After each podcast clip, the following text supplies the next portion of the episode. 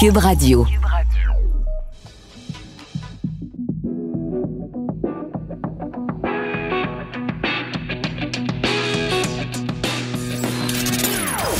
Des opinions bien à elle. Sophie Durocher. Son franc-parler ne laisse personne indifférent. On n'est pas obligé d'être d'accord. Bonjour tout le monde, c'est Sophie Durocher et notez bien la date d'aujourd'hui. On est le vendredi 24 avril. Je pense que vous pouvez prendre votre calendrier, sortir un crayon rouge, entourer la date du 24 avril comme étant la date où le peu, de très très très peu de crédibilité qui restait à Donald Trump vient de s'effondrer. Je sais pas si vous avez entendu, il y a comme un gros boom là. C'est le peu de crédibilité qui restait à Donald Trump, président des États-Unis avec cette déclaration, mais surréaliste. Je vois ça passer sur les médias sociaux. Il y a des gens qui comparent ça à une pièce Dionesco, une pièce absurde. C'est, on a l'impression d'être dans un film surréaliste, dadaïste. Le premier, le président des États-Unis qui dit, oh, bah oui, ben, tu sais, quand on prend du lissol, là, puis que ça fait disparaître le virus, tu sais, les petites lingettes désinfectantes, puis les produits désinfectants, peut-être qu'on pourrait peut-être regarder, savoir si on pourrait s'en injecter ou en ingérer. Non, mais ce gars-là est président des États-Unis. Alors, c'est, ça fait le tour du monde. C'est parce que c'est pas juste un gars qui dit des idioties. C'est quelqu'un qui met à risque une partie de sa population qui le suit aveuglément.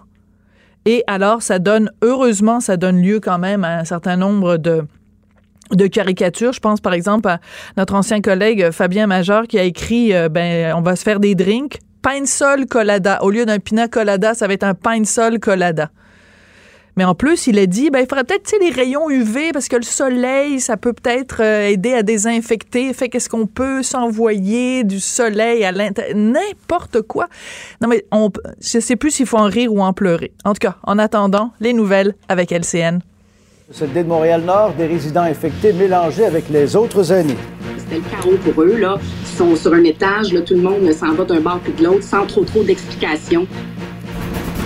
Une jeune infirmière envoyée dans la fosse au lion. On l'a laissée seule avec des dizaines d'aînés. C'est angoissant, c'est stressant. On est à bout. Euh, ouais, c'est vraiment difficile. Injection inside or, or almost a cleaning s'injecter du désinfectant pour combattre le coronavirus. Un commentaire irréfléchi de Donald Trump entraîne une vague de réactions corrosives. Le Québec se remet graduellement au travail. Le Québec se dirige vers un déconfinement, mais la remise en marche de l'économie sera longue et progressive. On va toujours privilégier le télétravail lorsque c'est possible de le faire.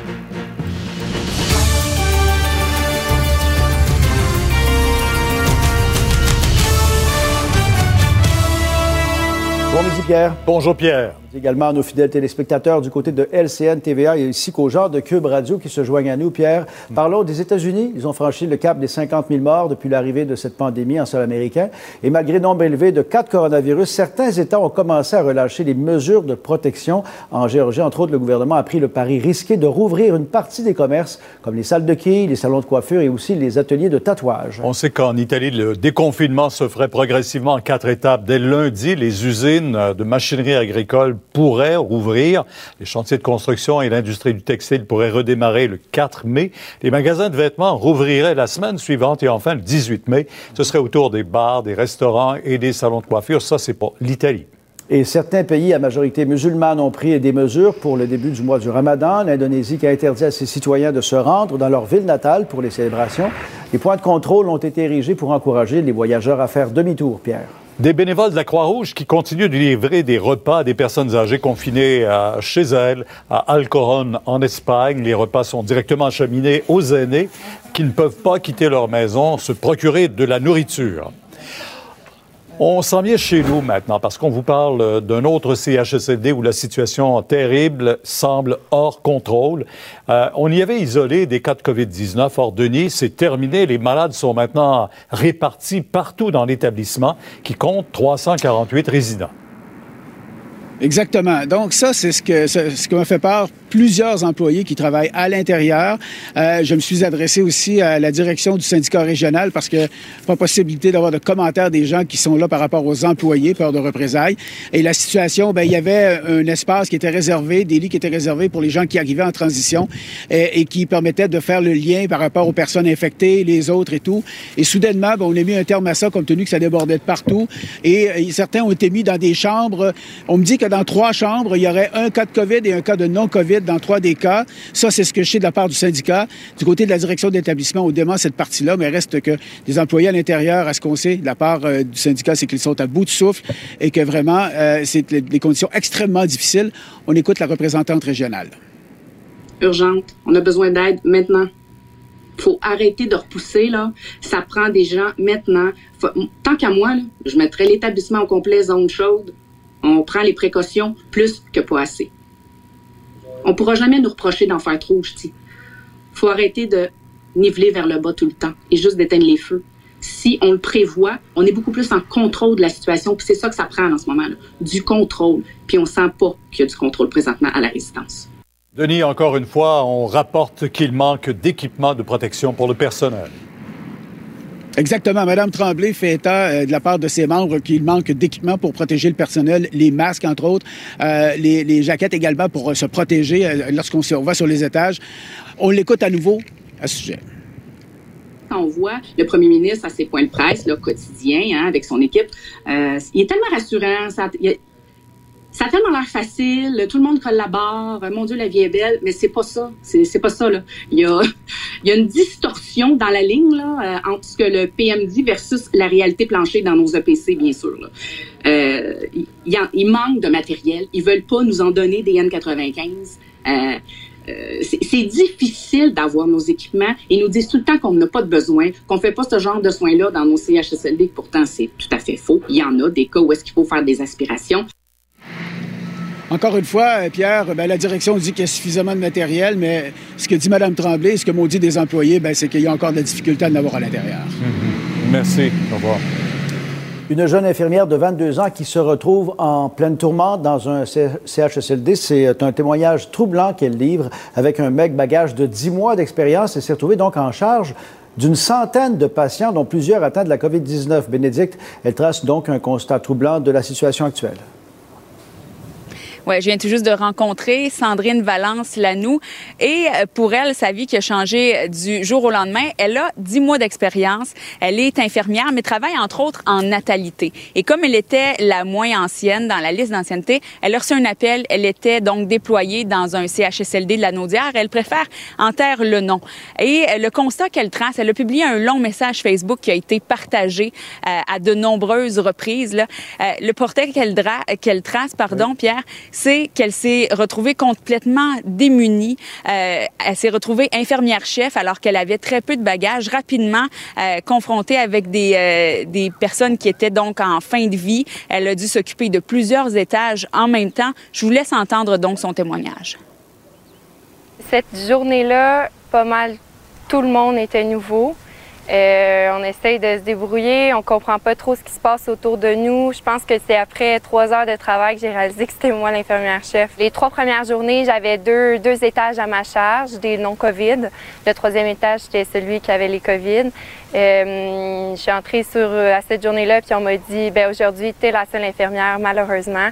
Fait que c'est toi qui vas avoir en charge les trois étages. Le plus marquant pour moi, euh, ça l'a été, je m'excuse si je prends pas le bon mot de façon légale, mais constater un décès.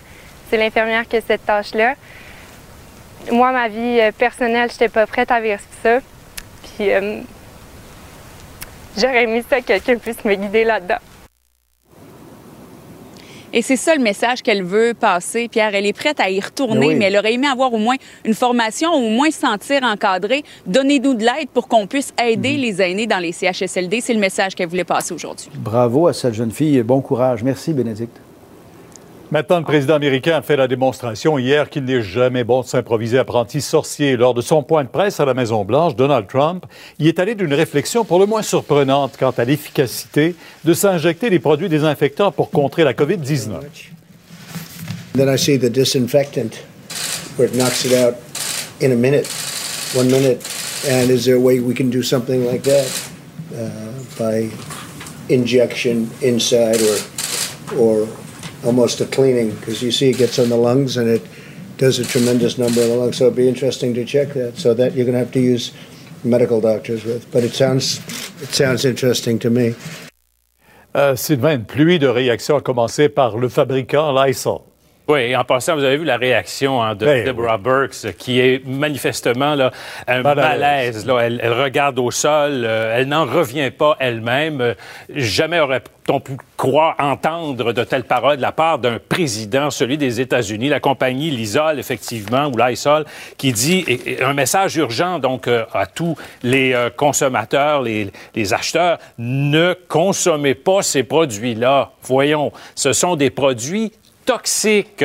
Il faut même mettre des gants pour certains de ces produits-là. Euh, on a même euh, les centres anti-poison dans certaines villes euh, se sont rendus compte qu'il y avait une hausse des appels là, en raison justement de l'usage beaucoup plus fréquent des désinfectants.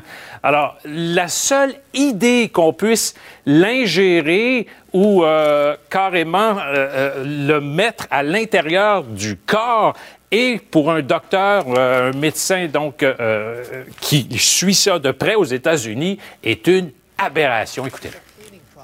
one of the most um, dangerous and idiotic suggestions made so far in how one might actually uh, treat COVID 19.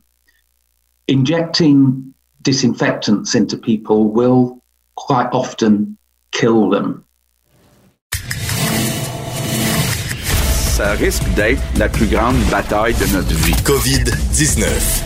Oui, on entendait donc euh, François Legault qui dit que ça va être une des plus grandes batailles de notre vie. Ben, je pense que du côté américain, euh, la plus grande bataille de leur vie, ça va peut-être être de, de, de dealer, excusez-moi, je sais pas trop comment dire ça, mais de faire Mais- face à ce président-là qui est complètement... C'est c'est Parce vraiment... que- On se pose des questions de sa santé mentale aujourd'hui, Vincent. Je pense qu'il y a beaucoup de gens qui ont vu, euh, salut Sophie, là, sur euh, Facebook, ce- ce- ce- ce- des articles parlant de ça ce matin, puis qui ont dit, ben voyons, euh, qui, qui a partagé encore une, une fausse nouvelle? Moi, ça a Oui, été oui. la réaction en disant, ben voyons, c'est évident qu'il n'a pas dit ça. Et en vérifiant, ben effectivement, il l'avait dit en direct à la télévision. Et faut dire, pas repris un petit extrait. Là. Vous, évidemment, vous entendez un extrait, mais ça a été diffusé au complet en direct. Donc, C'est ça. C'est pas, ça n'a pas été repris hors Il, propos. fait pas euh, partie du club des mal cités, là. Non. C'est parce que moi, j'ai eu le même réflexe que toi. Au début, je me suis dit fake news. Ensuite, je me suis dit, bon, ça a été tronqué. On a mis. de- Alors, donc, j'ai écouté l'extrait au complet, mais l'extrait au complet ne laisse aucun doute. Il, il soulève réellement la possibilité qu'on puisse. Mais c'est, en plus, c'est l'espèce de logique d'un enfant de 6 ans. Tu sais, mon, mon fils, il a 12 ans, il ferait pas ce genre de raisonnement-là. C'est comme bébé Lala. Ben là, si ça n'étaye sur une surface, ben d'un coup qu'on en prendrait, puis ça n'étayerait l'intérieur. Oui, parce que regarde comme, lingettes, on a des lingettes nous-mêmes devant. là. C'est des lingettes une minute, là, un peu comme euh, le, le produit que faisait, euh, auquel le président faisait référence. C'est une minute sur une surface. là. Évidemment, dans le corps, le corps n'est pas une, une surface. Alors, ça ne fonctionne pas. pas une surface. Ça ne fonctionne pas comme ça, comme un peu des euh, certaines recherches là où on, on détruisait le coronavirus dans des éprouvettes, mais transférer ça sur le corps humain, c'est pas la même chose. Dans une éprouvette, tu peux juste la, la faire bouillir, puis euh, mais tu peux pas faire bouillir les êtres humains. Alors euh, c'est un peu comme ça. D'ailleurs, dans les réactions, vous avez entendu, parce qu'il n'y avait pas Oui. juste le, le désinfectant, Donald Trump proposait Les également d'envisager les ouais. rayons UV, donc de, de donner massivement des UV au corps humain dans le but de combattre le, le- le virus ou même d'entrer la le faire entrer la lumière dans le corps. Je sais pas comment vous pouvez vous imaginer ça. Oh, toutes sortes d'images nous viennent, Vincent. quelque part euh, dans le corps et de vous euh, faire euh, Désinfecter. bronzer, désinfecter de l'intérieur. Alors évidemment, on voit effectivement docteur euh, Burks qui se Découragée, se- pauvre elle. dé- elle Elle se désole se de ça. liquéfie là, Ouais. euh, en direct à ce moment-là. Réponse, te donner la réponse de la Maison-Blanche Oui, euh, quand plaît. même là, dans les dernières heures qui ont réagi. Et eux, ce que la Maison-Blanche euh, affirme, c'est que Donald Trump, je, vous- je vous le cite, là, la porte-parole de la Maison-Blanche, le président Trump a déclaré maintes fois que les Américains devraient consulter leur médecin au sujet des traitements pour le coronavirus, un point sur lequel il a encore insisté pendant le briefing d'hier, mais vous pouvez compter sur les médias pour sortir de façon irresponsable le président Trump du contexte et publier des titres négatifs. Ben voyons donc. Il, il trouve le moyen de mettre la faute sur les médias, alors que, je veux dire, on a accès à la source exacte, on a accès Oui. à la citation au complet. De toute direct. façon, de toute façon, euh, j'écoutais aussi euh, le témoignage d'une mairesse d'une ville aux États-Unis, je ne sais plus laquelle, qui était interviewée, et elle disait, écoutez, moi, ma job comme mairesse de ma ville, c'est de dire aux gens, euh, distanciation sociale, lavez-vous les mains, enfin bon, les, les, les, les gestes barrières. Elle dit, là, je me retrouve que mon rôle maintenant comme mairesse, c'est dire aux gens, ne buvez pas du Lysol. Pourquoi? Parce que la Maison Blanche, qui normalement devrait être un phare à travers la tempête, émet des messages qui portent à confusion. C'est la situation absurde qu'on est en train de vivre. Et questionner, la première question d'un journaliste a été évidemment est-ce que M. Trump, le, le Maison-Blanche, ne devrait pas donner, là, dit les gens s'y tournent comme vraiment un guide, est-ce qu'on Ben ne oui. devrait pas sortir toutes sortes de rumeurs? Et sa réponse a été je suis le président, vous êtes des fake news. Euh, alors, on s'en sort pas à ce, ce niveau-là. Euh, Mais ce qui est terrible, Vincent, c'est que, tu sais, bon, c'est sûr, on en rit et tout ça, mais c'est parce qu'on on n'a pas le choix d'en rire parce que l'autre euh, l'autre alternative, c'est d'en pleurer, mais d'en sangloter, parce que ce gars-là a le destin d'un pays entre ses mains. Et il y a sûrement des gens qui ont peut-être le quotient intellectuel d'un géranium, qui l'ont entendu, puis qui sont allés dans leur cuisine, puis qui en ont bu du Lysol. Je veux dire, il y a des gens qui peut-être vont mourir à cause de ce président-là. Je veux dire, vont mourir aller, directement euh, à cause de lui. pourra aller sans que Hallucinant. en- et qu'on l'excuse autant au niveau du Parti républicain. Je voyais Fox News euh, qui titrait euh, euh, Twisted Words. Donc, est-ce que les mots ont été détournés par les médias? Entre autres, c'était ça le titre. là. Donc, là, les, les médias étaient entrés en éruption, alors que ben, c'est le président tout seul en direct qui a fait cette sortie-là et veut, veut pas. Quand le président dit quelque chose, ben, ça fait réagir et clairement ça. Est-ce qu'on devrait lancer des rumeurs? En fait, il a dit de Donald Trump pour terminer là-dessus. Je suis pas médecin, mais je suis quelqu'un qui, euh, qui comprend vite là, Ben les oui. choses. Alors, Ouais, c'était son idée. vite. Et j'ai parlé, je suis allé questionner quelques connaissances très pro-Trump aujourd'hui. Et ça, ils étaient un peu mal à l'aise aujourd'hui, mais certains m'ont dit Ah, mais c'est parce que Trump, lui, il think outside the box. Donc, il pense en dehors de la boîte. Il y a des solutions Non, créatives. écoute, honnêtement, mais celle-là, on peut- honnêtement, on peut- Vincent, je, m'excuse pour tes amis, là, Oui. tes connaissances, puis Oui. j'espère que et aujourd'hui, en date d'aujourd'hui, le 24 avril, tu ne peux plus être pro-Trump. C'est pas possible. Tu peux pas. Si t'as quelque chose qui ressemble, qui est pas du yogourt entre les deux oreilles, tu ne peux pas être pro-Trump. C'est pas vrai. Tu peux plus, tu peux plus trouver d'excuses pour justifier ce que ce gars-là fait, dit, pense, agit. C'est impossible. là. Parce que c'est sûr que Think Outside the. Box, se lancer dans, dans la lave aussi va éliminer le coronavirus. Le problème, c'est que ça tue exactement comme boire du désinfectant. Incroyable. Incroyable. En tout cas, change de connaissance. Oui, non, ben écoute, on connaît, hein, on en connaît, euh, on en connaît de toutes les sauces. hein. Moi, Alors- s'il y a quelqu'un qui me suit puis qui, qui, aujourd'hui, là, j'ai fait le ménage dans mes médias sociaux parce qu'il y a des gens qui continuaient à trouver des, des là, ça un pousse- petit interstice là, pour défendre pro-Trump. Bloqué, envoyé donc, votant, je veux plus t'avoir même de près, de loin. La distanciation sociale se fait assez rapidement dans ce Oui, mais le terreau est tellement fertile aux euh, fausses nouvelles ces temps-ci que si t'enlèves la mauvaise herbe, elle repousse vite. Alors, euh, Ah, c'est un ça, ménage c'est constant dit. à faire sur les réseaux sociaux. Euh, bon, parlons un peu de... Je, revenons chez nous, hein, où, bon, le- on se tourne vers Justin Trudeau. Justin Père Noël Trudeau. Oui, parce que ça s'est poursuivi aujourd'hui. Un autre programme d'urgence, l'aide d'urgence du Canada pour le loyer commercial. On le savait, Justin Trudeau en avait promis de l'aide pour les petites entreprises qui peinent à payer leur loyer. Plusieurs déjà commencent à fermer là, parce que euh, c'est impossible pour eux de, de, de- de payer leur loyer mensuel. Alors, c'est lancé cette aide d'urgence qui va réduire le loyer pour les propriétaires de petites entreprises euh, de 75% Donc, pour le mois, les mois d'avril, mai et juin. Euh, donc, 75 là, de réduction, c'est payé par qui? Donc, la personne, le, le- restaurant, par exemple, qui euh, doit payer son loyer va payer 25% Le propriétaire devra payer 25 alors réduire en quelque sorte son, euh, son, son, son, son- son paiement. Et euh, le reste, 50% payé par les deux paliers de gouvernement, 75% le fédéral et 25% le provincial. Alors, c'est comme ça qu'on va euh, ventiler le paiement pour alléger euh, le fardeau auprès des, euh, auprès des entreprises. Et ça touche les petites entreprises qui paient un loyer de moins de 50 000 par mois. Ça inclut beaucoup de monde, Vincent. Ça inclut beaucoup de monde, incluant les organismes de bienfaisance qui seront là-dedans. Par contre, tu dis, OK, mais ceux qui gagnent 50 qui coûtent là, 52 000 par mois ou 50 000 et plus, ben là, ça, ça s'en vient.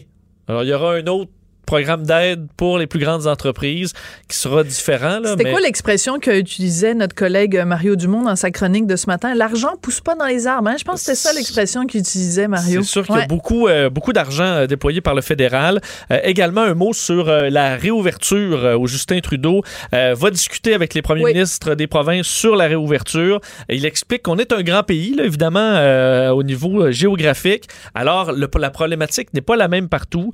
Alors, il faudra suivre les, les- ce que va nous recommander nos provinces et pas se dire, ben, si la Saskatchewan, eux, permettent ça, pourquoi nous, on ne le Mhm. ferait pas? Il faudra y aller par province et respecter ce qu'on va nous dire. Et ce que ça soulève comme question, Vincent, c'est que euh, justement, quand j'ai entendu Justin Trudeau euh, euh, parler de ça, je me suis dit, ben lui, quelle province? La juridiction de quelle province il va respecter? Celle de, l'Ontario où il travaille slash rés- réside ou celle du Québec où réside sa femme et ses trois enfants et sa mère? Puis où il fait des allers-retours comme à Pâques? Hmm. Je te dirais qu'il va suivre les conseils des meilleurs experts. Et il va avoir une conversation à Il va avoir ce une sujet-là. conversation et travailler fort On écoute. Justin. Euh, je vous fais entendre sur, euh, sur justement l'importance de ne pas lâcher et le fait que la réouverture, euh, ce sera long et graduel. On peut l'écouter. Mais je veux être très clair en ce qui concerne la réouverture du pays. Ça n'arrivera pas du jour au lendemain. Ça doit se faire une étape à la fois. Si vous ne voulez pas qu'on recommence à zéro, tout le monde doit commencer à être, euh, doit continuer d'être vigilant et de suivre les recommandations des experts. Bon, alors ce sera long, ça prendra du temps et euh, ce sera par approche distincte au niveau de chaque province. Ça, c'est sûr et certain que autant le confinement, les gens, les consignes étaient quand même euh, euh, lourdes, mais simples à comprendre. Mais le déconfinement, autant l'un était facile et simple, autant l'autre va être d'une complexité inouïe. Parce qu'on on a de la difficulté à imaginer l'effet domino que ça va avoir.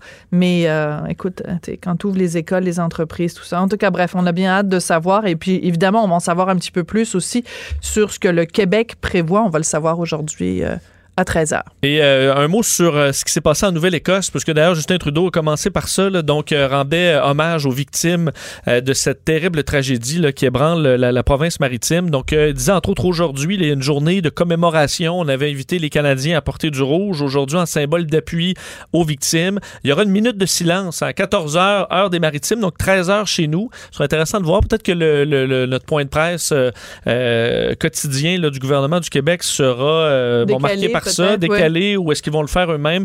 Mais On demande aux gens de, de vraiment prendre une minute de silence, que vous êtes au travail, à la maison, même de s'arrêter en bord de route. C'est ce qu'on suggérait, de le faire Mm. sécuritairement en respectant la distanciation physique, mais vraiment euh, un moment de, de commémoration, euh, alors que la GRC a, de- a décrit là, un peu cette cavale meurtrière euh, qui a fait 22 victimes aujourd'hui. Et ce- ce- cette description-là était complètement folle là, et dure à écouter même, où on explique que donc vers 10h20, enfin 10h26, euh, on, euh, en se rendant à sa... Enfin, on, on- il y a eu un premier appel auprès des policiers. En se rendant vers la résidence où il y a eu l'appel, on a commencé à voir un homme qui avait été par- atteint par balle et ça se poursuivra comme ça pendant des heures où les policiers 16 vont scènes de crime. se promener 16 scènes de d'incendie à, à corps euh, par balle à une dame qui a été abattue, là, qui marchait tout Elle simplement dans sur la le rue. bord du trottoir. Alors, une histoire vraiment, euh, vraiment folle, alors que l'enquête se poursuit, évidemment, mais c'est une chronologie euh, dure à que la GRC nous a euh, Mm. décrite aujourd'hui. Donc, on fera cette minute euh, de silence et on la fera euh, religieusement et on, y- on la fera en pensant à toutes ces victimes euh, innocentes et en particulier, bien sûr, parce qu'elle est, elle est morte en faisant son devoir à cette jeune euh, euh, employée de la GRC, euh, officière de la GRC, Heidi Stevenson. C'est pour ça le rouge, hein, parce que la GRC porte le costume, le costume rouge. Voilà. Donc, une pensée pour tous ces gens qui sont là pour nous défendre et qui tombent au combat. C'est bien triste tout ça. Merci beaucoup Vincent, puis Merci. on te retrouvera évidemment à différents moments clés de la programmation à Cube Radio. On se retrouve tout de suite après. On va parler des hommes euh, en ces temps de crise de la COVID-19 parce qu'on sait qu'en temps normal, les gars, vous avez de la difficulté à appeler à l'aide. C'est encore plus criant en période de pandémie. On n'est pas obligé d'être d'accord. Joignez-vous à la discussion. Appelez ou textez 187 Cube Radio. 1877 827 2346.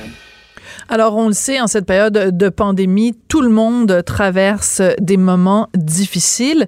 Et euh, autant François Legault à Québec que Justin Trudeau à Ottawa nous ont dit... Euh, c'est correct d'appeler à l'aide. C'est correct de, de, de dire que vous êtes vulnérable si vous traversez des moments difficiles la seule question qui est un petit peu plus délicate, c'est que les hommes, on le sait, en temps normal déjà, ont beaucoup plus de difficultés à appeler à l'aide ou à admettre qu'ils sont vulnérables. On va parler de tout ça avec Sébastien Ouellette. Il est directeur général du Centre de ressources pour hommes Optimum Saguenay-Lac-Saint-Jean. C'est un organisme d'aide psychosociale en santé et bien-être des hommes. Bonjour, Monsieur Ouellette, comment allez-vous? Bonjour, Madame Durocher. Euh, dans les circonstances, ça va très bien, je peux le dire, et vous? Ben moi, ça va bien. Je trouve que c'était important de parler de la réaction des hommes. Puis j'entends déjà certaines féministes qui vont me dire oui, mais le problème aujourd'hui, c'est pas les hommes. Ce qu'on veut, c'est entendre parler des femmes qui sont victimes de violences. Oui, bien sûr, mais si on s'attaque pas à la source de cette violence-là, on s'intéresse juste à la moitié du problème. Donc c'est pour ça que je trouvais ça important aujourd'hui de parler des hommes parce qu'il y en a qui bien sûr sont totalement déstabilisés par la situation. Vous les hommes avec lesquels vous travaillez, est-ce que vous sentez qu'il y a une vulnérabilité particulière en ce moment? Ben, euh, définitivement. On est dans un contexte où, ce que, euh, d'un point de vue économique, il y a beaucoup d'hommes qui sont mis euh, sous pression, de familles qui sont mises sous pression, surtout quand on sait que la moitié des ménages sont en contexte de surendettement. le contexte COVID actuellement, disons que ça a joué sur le coussin de ceux-là qui en avaient, puis ceux-là qui en avaient pas, ben, ça les force devant des choix. Fait c'est sûr qu'on est dans un contexte où que les tensions, où que les difficultés vécues sont accrues. Là. En plus du fait de toujours être à la maison. Euh, il y a beaucoup d'hommes qui se valorisent par l'action. Euh, le fait de rester chez soi, de ne pas pouvoir aller faire du sport, de ne pas pouvoir aller voir des amis, euh, c'est des facteurs qui peuvent être éloignés de la santé puis aller vers une vie qui est moins équilibrée. On est dans un contexte qui est tout sauf équilibré en ce moment. Oui, absolument. Puis en même temps, euh, comme je le disais tout à l'heure, il y a sûrement des euh, féministes qui nous écoutent, puis c'est correct, puis qui disent, ben dans le fond, le problème c'est pas les hommes. Nous, ce qu'on veut, c'est entendre parler euh, des femmes qui font face justement à cette agressivité ou cette anxiété des hommes. Qu'est-ce que vous répondez à ces gens-là, Monsieur Ouellette? Ben, en fait, moi, je vous dirais que c'est un faux dilemme parce que autant les organismes pour hommes que les organismes de femmes, on est dans une approche féministe, dans son sens de rapport égalitaire. Mm-hmm. On travaille tous pour des rapports égalitaires partout au Québec. Donc, à partir de là, c'est de s'intéresser à toutes les difficultés que chaque citoyen, homme, femme, communauté LGBT, jeune, aîné, peu importe c'est quoi la tranche, mm. il y a toujours un être humain quelque part qui a des enjeux à vivre. Puis si on occulte les problématiques que certains groupes vivent, que ce soit des groupes minoritaires, des groupes majoritaires. Ce qu'on fait, c'est qu'on expose ces groupes-là à vivre des difficultés qui ne seront pas gérées et malheureusement, la société, euh, on ne vit pas chacun euh, en silo, donc on a des effets les uns sur les autres. Hmm. Donc plus on prend soin de chaque être humain de la société, plus qu'on prend soin de l'ensemble de la société. Donc, s'occuper des hommes, c'est s'occuper des, en même temps des enfants, c'est s'occuper des mères, des conjoints. Euh, c'est d'avoir cette vision d'ensemble-là. Fait qu'on travaille tous à la même chose. Avoir une société qui est exempte de comportement violent puis qui va vers des rapports égalitaires. J'adore votre réponse. J'adore votre réponse. Je vous adore. Je vous embrasse à distance là au Saguenay-Lac-Saint-Jean. Le, bisou passe par euh, par euh, les ondes en ligne. Euh, écoutez, donc le, une, des choses dont vous avez auquel vous avez fait référence tout à l'heure, c'est le rôle des, des, hommes. C'est-à-dire que bon, on sait évidemment, on vit dans une société où il y a beaucoup plus de femmes sur le marché du travail que mettons dans les années 50. Il reste que quand même, il y a encore beaucoup de famille où euh, les hommes se sentent responsables, même si c'est pas eux forcément le seul et unique pourvoyeur, il reste que les hommes se sentent euh, responsables. Et quand eux perdent leur job, est-ce qu'on peut dire qu'ils le prennent parfois plus personnel parce qu'ils ont l'impression que leur rôle, c'est de s'occuper financièrement du reste de la famille? Ben, les, les différentes études qui ont été faites sur euh, les différentes masculinités, puis je précise bien différentes masculinités parce que tu sais, des fois, on a tendance à avoir des lectures qui sont réductrices. Ça, c'est toujours un enjeu social qui amène la polarisation. Et quand on s'intéresse aux différentes formes de masculinité, euh, la masculinité qu'on dit traditionnelle, qui était souvent plus, euh, il y en a encore dans les jeunes, mais c'est- une socialisation particulière qui a pour effet de se valoriser, comme vous dites, comme pourvoyeur, Mhm. comme personne tournée vers l'action, euh, qui est plus dans une logique de changer les idées en cas de problème, puis d'essayer de s'organiser. Euh, tandis que dans les nouvelles socialisations, on est dans une logique justement de valoriser la demande d'aide. Euh, si, si je prends un, un exemple un peu cocasse, Ouais. quand le check engine du moteur est allumé, la masculinité traditionnelle elle essaie de s'arranger avec ça. Puis l'autre côté, ben, elle va voir le garagiste. Ah, c'est bon. C'est très bon, à ça. partir de là, euh, tu sais, à partir de là, c'est, c'est de reconnaître. Il y a des forces dans chacune des, des, des, des générations, dans chacune des socialisations, mais elle a aussi sa faiblesse. Ouais. Euh, lorsqu'on est dans une logique de je vais m'organiser, je vais m'organiser, euh, l'enjeu que ça amène, c'est qu'on est un chêne qui tient ou qui casse. L'idée, Ouais. c'est d'aller vers quelque chose qui est davantage de l'ordre du bambou, qui est tout aussi solide, mais qui ne casse pas, qui fléchit face au vent.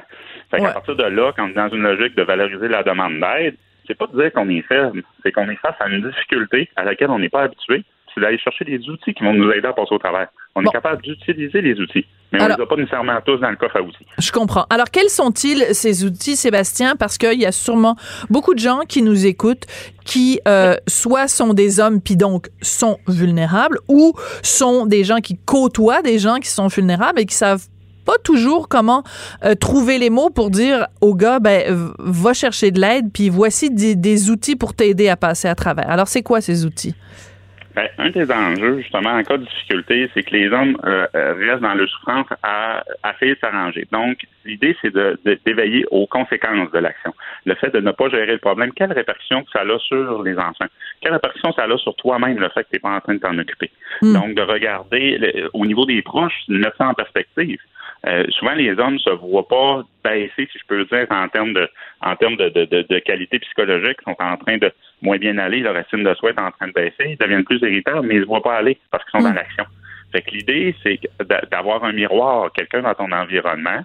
Euh, puis là, on s'entend qu'on n'est pas dans des dynamiques de terrorisme intime où ce que là, c'est complètement une autre histoire, là, mais pour le monsieur tout le monde, on va dire, l'idée, c'est de, de, de s'occuper de l'homme en parlant de- du lien qu'on a avec lui, de la préoccupation qu'on a à son égard, puis du changement qu'on remarque chez lui en ce moment, puis des, ou des conséquences que ça a sur l'entourage. Ouais. Mais toujours dans une logique de souci, pas dans une logique de moralité, parce que c'est souvent de cette manière-là qu'on s'adresse aux hommes. là. Ouais, c'est pas le temps d'être une germaine là, puis de commencer Non, à, ouais, à, à, à agacer, à agacer l'autre non plus là. C'est plus dans une perspective d'écoute et de et de et de reconnaissance que bon, il y a quelque chose qui se passe, puis faut qu'on se parle. Euh, c'est d'ailleurs peut-être faut qu'on se parle. C'est peut-être les quatre mots que les gars ont le moins envie d'entendre. Hein? Faut qu'on se Ben, parle là. Tu dis ça à un ouais. gars là, il là là. C'est ben, un, des- un des enjeux, mais en fait, c'est les hommes qui passent dans les services des différents organismes pour hommes au niveau du Québec. Bon, malheureusement, on n'est clairement pas suffisant, pour ça, il y a des raisons historiques pourquoi. Mais dans les, les hommes qui demandent de l'aide et qui réussissent à surmonter leurs épreuves en utilisant les outils des différents organismes qui leur sont donnés, notamment pour apprendre à gérer leurs émotions, apprendre à communiquer d'une manière qui euh, étouffe les conflits au lieu de les amplifier. Euh, qui, euh, à partir de là, ben, les hommes qui ont commencé à faire cette démarche-là s'éloignent de la masculinité traditionnelle, commencent à se libérer de toutes les choses qu'on dit aux garçons depuis qu'ils sont jeunes, qu'un homme c'est fort, un homme faut que ça, se, ça soit dans l'action, euh, de, de- de toujours tester les limites. Ben, un homme qui commence à se libérer de ça, se rend compte du poids qu'il portait sur ses épaules, il n'a pas envie de retourner en arrière. Fait que l'idée, c'est les premiers pas qui sont les plus difficiles. Les, euh, les appels que vous recevez euh, euh, en ce moment suit, euh, disons, la phrase ou le, ou le questionnement ou le, la problématique qui revient le plus souvent en cette période de pandémie chez les hommes avec qui euh, vous travaillez et à qui vous venez en aide. C'est quoi, Sébastien?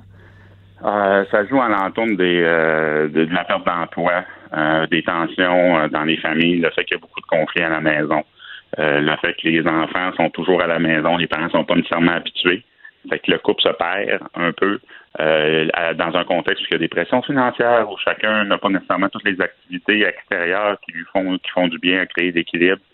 Euh, fait que c'est beaucoup alentour de la communication, euh, des stress, une anticipation par rapport à ce qui s'en vient.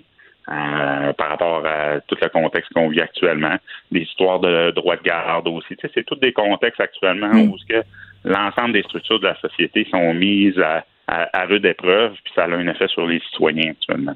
Ouais, les droits de garde, c'est ça parce que c'est pas évident euh, non plus. euh, on sait que dans, dans bien des cas, euh, enfin bon bref, on rentrera pas dans ce dossier-là, mais dans bien des cas, euh, le, papa euh, tout d'un coup paraît bien secondaire. En tout cas, on, aura sûrement l'occasion de s'en reparler. Sébastien Ouellette, euh, ben merci d'avoir donné euh, la parole aux hommes et je trouvais que c'était important aujourd'hui d'en parler. Je rappelle que vous êtes directeur général du Centre de ressources pour hommes Optimum, Saguenay-Lac-Saint-Jean, et que vous avez à cœur, ben, bien sûr, la santé et le bien-être des hommes. Merci, Monsieur Merci beaucoup, Madame Durocher. Je vous souhaite une bonne journée. et bon courage à tous les hommes que vous, que vous aidez euh, en ces temps difficiles.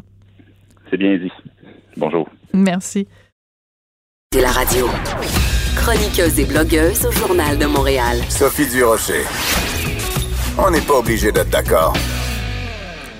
Hier, lors du point de presse hebdomadaire, euh, le bon docteur Arruda a parlé du port du masque. Il a dit que on allait recommander de façon assez forte, sans être obligatoire. C'est toujours c'est comme difficile de comprendre, mais recommander de façon assez forte, sans être obligatoire, le port euh, du masque. Ça n'a pas pris par surprise bien des gens dans le milieu de la mode parce que ça fait quand même plusieurs semaines, en fait, depuis le début du confinement, que les gens mettent l'imagination au pouvoir et trouvent toutes sortes de façons de faire des masques qui soient à la fois euh, sécuritaires et qui soient beaux. Et ça n'a pas échappé à un de nos meilleurs designers de mode au Québec, Denis Gagnon, qui lui aussi se lance dans la confection de masques urbains. Il est au bout de la ligne. Bonjour Denis, comment vas-tu? Allô Sophie, ça me fait plaisir de te parler. Meilleur, quel beau euh, qualificatif. Merci beaucoup, meilleur, vraiment. vraiment Ben, gentil. écoute, quand on parle avec les meilleurs, il faut, il faut leur dire, il faut leur rappeler. Alors, Denis, je suis allée voir donc euh, sur euh, ton site et tu fais donc des masques. Et évidemment, c'est pas des masques ordinaires, bébêtes, beige ou gris. Eh, écoute, tu t'en vas dans la paillette, toi. T'as l'intention de nous faire vivre un confinement disco, c'est ça l'idée? Ben non, un, un confi- oui, oui, on pourrait le voir disco aussi, mais on peut le voir un peu peut-être euh, euh, original, tu sais, original Bon. un peu, tu sais, qui, qui sort un peu de l'ordinaire, pour en même temps pour s'amuser, parce que c'est tellement un, un temps difficile pour tout le monde et c'est vraiment très difficile. Écoute, je voulais pas faire de masque, si, euh, Sophie, parce que je n'avais pas envie, parce que moi, cette crise-là m'a vraiment, vraiment touchée et ça m'a vraiment... euh, à- à- physiquement là, et moralement, ça m'a vraiment touché. Ça fait que j'ai été vraiment comme trois semaines là, à rester chez moi, à rien faire, à, à- à- à essayer de comprendre la situation. Puis la semaine passée, mais je me suis dit bon, il faut peut-être que faudrait peut-être que j'en porte des masques, parce que je sentais là qu'effectivement M. Legault parlait des masques, etc. Et que là, ça allait devenir une obligation. Puis je me suis dit ben je peux pas acheter des masques, des autres, je m'en faire un finalement. Tu sais. Puis là, ben je me suis dit ah ben pourquoi pas en faire pour les autres, etc. Puis là, je me suis dit ben tu sais comme je l'ai fait, moi c'est pas des petits masques, c'est vrai, ils sont doublés. Ils ont des surpiqûres. Ils sont faits avec des belles matières. On, essaie d'avoir aussi des matières qui sont pertinentes par rapport euh, à, ce qu'on, euh, par rapport à la sécurité. Il y a du polyester, il y a du coton, il y a, trois couches, il y a une doublure de coton, il y a une surpiqûre, il y a un élastique plus au menton pour qui qui, qui va plus mouler mouler le visage.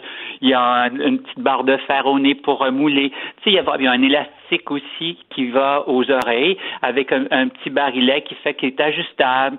Ça fait que c'est sûr qu'on essaie d'avoir euh, une particularité, une différence des autres pour se démarquer. Oui. Alors, c'est en fait euh, assez étrange la période qu'on vit, Denis, parce que dans l'histoire de la mode, il y a eu, évidemment, la mode s'adapte tout le temps.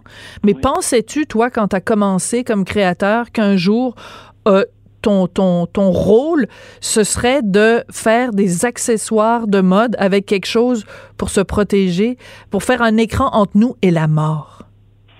Ouais, effectivement. Écoute, So- Sophie, il n'y a personne qui, euh, qui serait cru dans cette situation qui est arrivée très rapidement, hein, vraiment là. Et euh, quand on s'est vu nous fermer la boutique la 14, écoute, je me suis mis à avoir là des transpirations. Je me suis mis, puis là, il fallait Mm. que je donne, que je, congédie du monde. Puis là, je voyais la fermeture, etc. Et là, j'avançais. Puis moi, je voulais pas fermer. Mais moi, je suis dans, j'ai pignon sur rue, sur la rue Saint-Paul. Et plus j'avançais, plus je voyais les commerces fermés. Je me disais, mais j'aurais pas le choix. Je n'aurai pas le choix.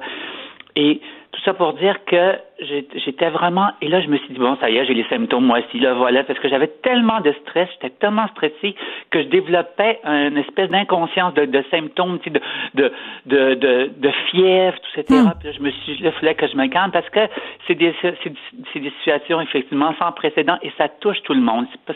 Ça va, ça va peut-être rire de ça, mais c'est ça qui me, qui me, en fait, pas qui me rassure, mais qui me dit, ben finalement, on est tous dans le même bateau. On est tous dans la même situation, tu sais. Mais c'est pour ça que je trouvais important de te parler euh, aujourd'hui, euh, Denis, puisque bon, on se connaît dans la vie de, de, tous les jours, on est, on est, on est des amis, et euh, je trouve que, tu sais, tout le monde a un impact. Euh, et toi, ce que tu as, c'est une, une, TTE, c'est-à-dire une petite, petite entreprise. Oui. Euh, et le milieu de la mode, déjà en temps normal, c'est excessivement difficile. Votre marge de profit est rikiki, là, c'est, c'est minime, c'est microscopique. Donc, moi, je m'inquiétais pour toi. Je me disais, bon, les gens euh, comme toi et comme les autres qui sont en restauration, qui sont dans le domaine de la mode, comment ils vont faire pour survivre à ça? Est-ce que tu penses, toi, que le milieu de la mode québécois va pouvoir survivre à la pandémie? Écoute, il va y avoir beaucoup. C'est sûr que là, on est comme euh, un peu la pointe de l'iceberg, mais il va y avoir beaucoup. C'est sûr des gens qui ne pourront pas, qui pourront pas passer la crise. Moi, je suis quelqu'un de prudent, etc. Tu sais, j'essaie de, tu sais, j'avais mis un peu des économies, mais ces économies-là que j'avais mis, c'était plus pour justement par une retraite. Je vais avoir 60 ans dans deux ans. Tu sais, je, voulais mm. moins travailler. Moi, je travaillais 50, 50 heures semaine, 50 semaines par année, puis des fois plus encore. Tu comprends? Puis je me disais, ah ben si ça continue comme ça, je vais pouvoir avoir avec ce, cet tu sais, un peu de ramasser un peu des sous, je vais pouvoir prendre une retraite. Mais là, tout va y passer souvent. Tu sais. Mm. Alors, en même temps, je me console là-dessus parce que je me dis, oui, j'ai mes économies vont pouvoir m'aider à passer la crise, mais après ça, il va falloir que je survive. Mais on ne sait pas comment va durer la crise aussi parce que moi, l'histoire, là, je fais des masses pour une belle réussite. Là, je suis vraiment content, ça marche bien. Les gens sont au rendez-vous. Tant mieux. On a eu beaucoup de ventes. Je pense qu'on est rendu à 80 en deux jours euh, de vente. On est très content. Mais la chose, c'est que, oui, après ça, qu'est-ce qui va se passer? Parce que moi, 95 de, de ma clientèle était le touriste sera pas là cet été. Ben Qu'est-ce que je fais? Qu'est-ce que je vais faire cet été? Eh bien, ça, c'est tout, c'est tout, tous les commerces aussi du Vieux-Montréal, tu sais. Moi, je suis dans un hôtel, c'est la famille Antopoulos. Les autres, ils mangent un moyen coup. C'est vraiment, ce sera pas facile. Parce que les autres, il y avait des restaurants, des bars, tout ce confinement, pas toute cette distance qu'on va devoir mm. avoir. Je sais pas comment on va, on, va, il y a personne qui le sait. personne qui le sait. Ma, collègue, ma collègue Maude Boutet, que tu connais, qui, qui co-anime euh, avec, euh, avec Jonathan l'émission euh, qui précède la mienne, elle me dit Watch out les défilés de mode. Comment, à quoi ça va ressembler quand est-ce qu'on va devoir tout le monde va devoir se réinventer et le monde de la mode aussi va se réinventer? Absolument. Je pense que, tu sais, on parle, moi, il y avait une, euh, des conférences, là, il y a deux semaines avec euh, Vogue, euh, avec Anna Winter, qui parlait aussi de, qui a, qui a demandé à, à, des, à des grands de ce monde qui tiennent des grandes marques comme, justement, Balmain, Givenchy, des choses comme ça, c'était Stella était là, il y avait Marc Jacob. Et puis, parlait les autres, il fallait qu'ils se réinventent parce que, d'abord, déjà, les, semaines de mode qui avaient lieu au mois de mm. juin pour Rome n'aura pas lieu. Et celle qui va avoir lieu au mois de septembre, elle n'aura sûrement pas lieu non plus. Je vois pas pourquoi qu'elle a lieu non plus. Alors, va faire peut-être qu'il va y avoir des défilés euh, euh, virtuels, probablement. Mais moi, je trouve ça intéressant, par contre, ça. Je trouve ça le fun aussi, par contre, à quelque part, comment les gens vont se réinventer là-dedans? Il va y avoir beaucoup de défis, il va y avoir beaucoup de gens qui vont perdre, mais il y a des gens qui vont gagner. Il y a déjà déjà beaucoup de gens qui gagnent aussi dans, dans cette crise-là aussi. Mais l'idée des défilés de mode virtuels, pourquoi pas? Là, chacune des mannequins euh, chez elle euh, ou chez lui euh, défile et on fait ça par Zoom. Ou, il faut, tout le monde doit réinventer, réinventer les règles. Et parmi les règles qu'on réinvente, ben, il y a tes masques qui sont absolument magnifiques en velours avec des paillettes et on reconnaît vraiment la signature euh, Denis Gagnon. Fait que tant qu'à devoir porter euh, un truc euh, moche obligatoire, autant que ce soit quelque chose de griffé et de stylé et de local. Exactement, Sophie, tu as tout à fait bien dit, tu as bien résumé. Merci beaucoup de penser à moi et de nous encourager, de nous soutenir. Merci énormément. Je t'embrasse. C'était le designer euh, Denis Gagnon. Vous allez trouver, donc, euh, ben, je veux dire, je, je l'ai interviewé lui, j'aurais pu interviewer aussi, mais je vous encourage vraiment à acheter des masques, des... Euh, écoute, c'est rempli de talents au Québec. Là, c'est rempli de gens qui mettent l'imagination au pouvoir. Puis allez-y, encouragez-les. Donc, vous allez lui retrouver ses masques sur denisgagnon.com. On n'est pas obligé d'être d'accord, mais on peut en parler. Sophie Durocher, on n'est pas obligé d'être d'accord. Cube Radio. Denise Bombardier a fait rien de moins qu'une lettre ouverte à François Legault, notre premier ministre. C'est publié ce matin dans le Journal de Montréal, Journal de Québec. Bonjour Denise, comment allez-vous? Euh, je vais très bien. Compte tenu des circonstances, parce que c'est sûr que c'est sûr que je trouve pas ça drôle d'être encabané. Non, je le sais. Et vous avez écrit d'ailleurs l'autre jour un très beau texte où vous finissiez en disant à quel point ça vous pesait et à quel point vous trouviez difficile de ne pas pouvoir prendre votre petite fille Rose euh, dans vos bras. C'était un texte très touchant et je pense que beaucoup de gens euh, au Québec ont été très touchés par, euh, par ce texte-là. Dans votre lettre, vous êtes assez raide avec François Legault. Denise, pourquoi vouliez-vous vous adresser à lui? Pour un peu assez vertement quand même lui, lui taper sur les doigts et lui parler dans le blanc des yeux? C'est drôle parce que ce n'est pas pour lui taper euh, sur les doigts, c'est parce que je crois qu'il est tellement secoué euh, que ça, le, ça paralyse sa perception des choses depuis, depuis quelques jours, disons depuis une, dizaine de jours, parce qu'il a tellement bien réussi avant à nous convaincre. Écoutez, en si peu de temps, il a convaincu la très grande majorité des Québécois d'être euh, de de, de, de, de, vivre en dans, dans, dans, le confinement. Et on était, la société, on l'a vu, de toute hmm. l'Amérique du Nord, c'était au Québec où euh, les gens, les, citoyens respectaient le plus. Oui. on était obéissants. Euh, exactement. On a, on a compris, mais c'est parce qu'il nous l'a bien expliqué. Mais là, je pense qu'il est, il est lui-même. En fait, il est aussi débalancé et aussi déstabilisé que beaucoup, beaucoup de Québécois qui se disent et se disaient que jamais ce type d'horreur euh, qui existe dans les CHSLD, jamais c'est une chose qu'on ne pourrait vivre au Québec. Oui, parce qu'en fait, Denise, quand on parle, quand on, je regarde ne serait-ce que les unes du journal des derniers jours, euh, des, des, des, personnes âgées mortes de faim, de soif, euh, des personnes âgées dans leurs excréments depuis une journée, deux journées, ah, trois jours. Oui. Mais ça, je, je, Denise. Il y a des détails qu'on ne, qu'on ne donne pas. il ne faut pas oublier que la majorité des, des, des, de ces vieilles personnes, la majorité de ces personnes sont atteintes de problèmes cognitifs et ont l'Alzheimer. Ce qui veut dire que ce sont des gens qui sont perdus. Donc, qui ne ils peuvent pas répondre euh, aux exigences euh, normales, c'est-à-dire qu'ils sortent de leur chambre, ils vont errer, ils vont déféquer dans les corridors. C'est comme ça que ça se passe. C'est ça que voient les gens, qui, le personnel à l'intérieur. Et, et, ce sont des, ce sont des, des, des images dantesques d'imaginer ça. Hein? Et donc, ces personnes-là ne peuvent pas aller se aller chercher de l'eau D'abord, vous leur mettez un verre d'eau. Euh, les gens qui sont enfoncés dans la mer, euh, vous leur mettez un verre d'eau, ils savent pas comment prendre le verre. Oui, mais c'est ça. Mais je lisais ce matin dans le, je pense que c'était dans le journal témoignage d'une dame qui disait, mais ma mère, elle est, elle est presque complètement aveugle. Donc, même si vous lui mettez un verre d'eau devant elle, s'il n'y a pas quelqu'un pour l'aider, une dame qui était une proche aidante, mais Denise, mais c'est mais c'est l'horreur pure.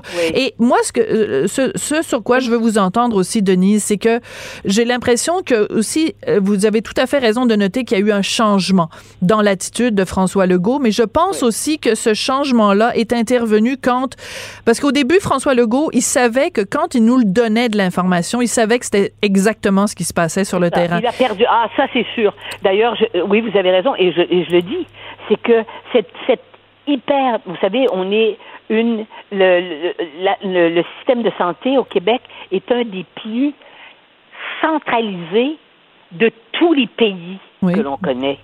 Hein? Et je dis, mais comment, Monsieur le Premier ministre, peut-on vivre dans un système comme ça quand on n'est que 8 millions d'habitants? On n'est pas 325 millions d'habitants comme aux, comme aux États-Unis, où c'est d'ailleurs plus, bien plus, euh, à cause du système, c'est bien plus décentralisé. On n'est pas, on, on vit pas dans des pays de 1 milliard comme la Chine. Oui, mais c'est ça. On pas en, en, France où il y a 65 millions d'habitants, ou c'est rendu à 68 millions d'habitants. On est 8 millions et on s'est inventé un système qui correspond à, à- à- comme si on était des, des C'est monstrueux, un système monstrueux. monstrueux par rapport à la réalité. Oui. Et c'est pour ça que je dis, mais monsieur, monsieur Legault, vous savez bien qu'il y a deux Québec.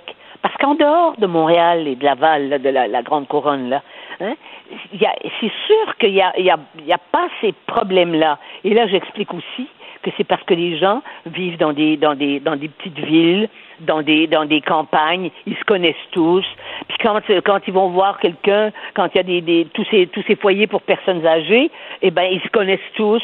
Et parfois, euh, il y a du personnel qui sont des parents de ceux qui, qui sont, qui sont, qui sont des résidents, qui euh, des parents des infirmières. Et donc, il y a, il y a, cette espèce de, de comme j'appelle, cette promiscuité affective qui qu'on ne laisserait pas faire des choses comme ça. C'est imp- impensable que ça se voit. Mais ce qui est impensable, surtout, Denise, en ce moment, c'est qu'il se passe des choses sur le terrain et que cette information-là ne remonte pas jusqu'à la ministre McCann. En fait, la lettre ouverte à François Legault, vous auriez pu aussi faire une lettre ouverte à Daniel McCann, parce que moi, j'entends, ou à une lettre ouverte à Marguerite Blais, parce qu'on nous a fait des promesses.